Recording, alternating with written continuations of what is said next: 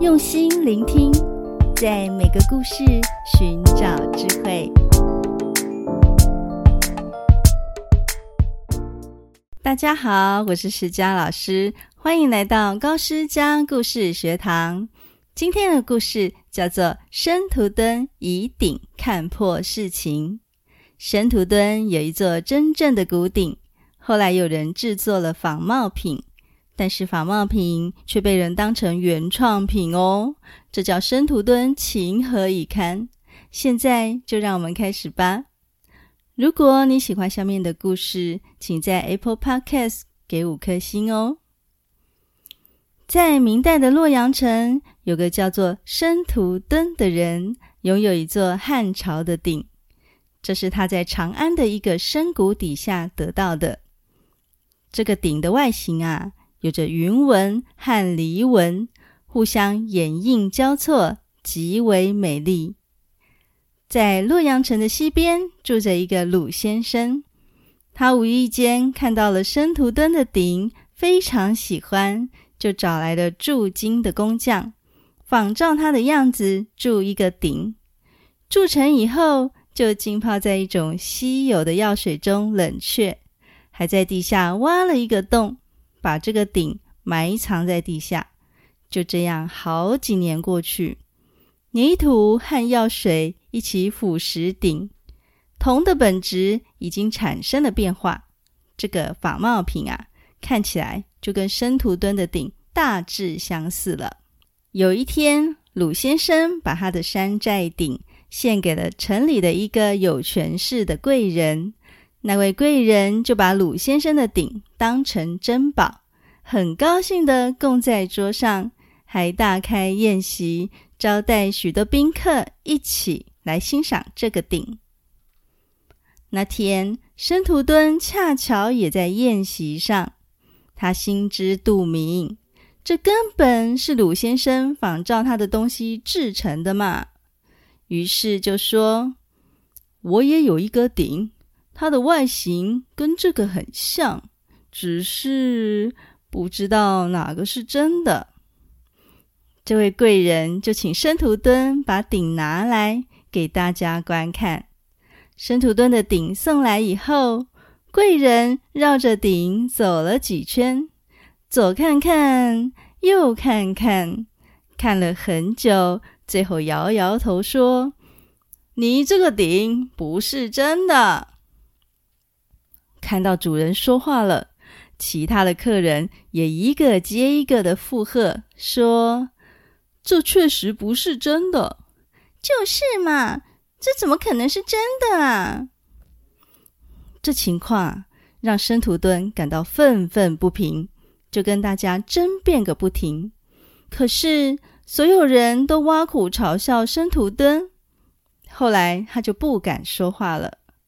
他沮丧地回去以后，很感慨地对别人说：“哎，我现在经历过这件事以后，才知道权势真的可以让是非颠倒。”当时的一个名人龙门子听说这件事，就笑着说：“哈哈，申屠敦怎么到现在才明白这个道理呀？”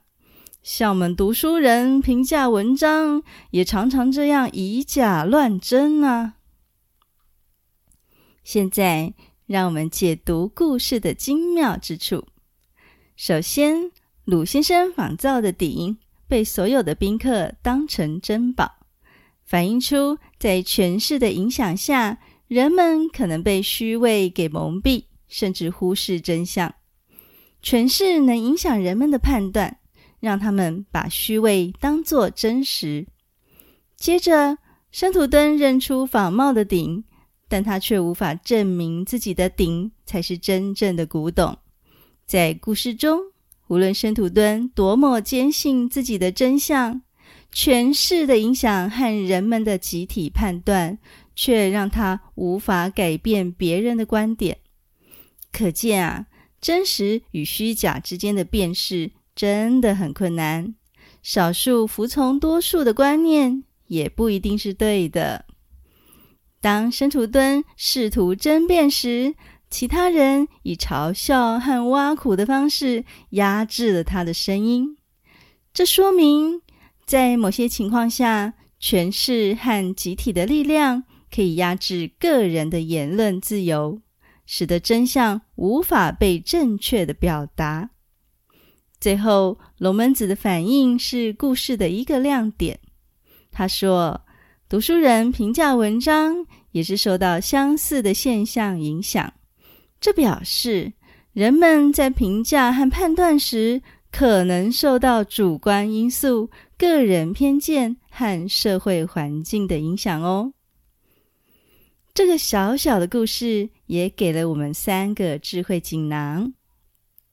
第一，辨别真伪的智慧。在现实生活中，真实与虚假的辨识是很困难的。故事提醒我们，在处理情况时，需要具备深入思考和评估的能力，不要因为表面的相似而轻易相信。第二，不被权势左右的智慧。故事表现了权势对于真相的歪曲作用，还有虚伪的讯息在社会中快速的传播，提醒我们应该保持批判思维。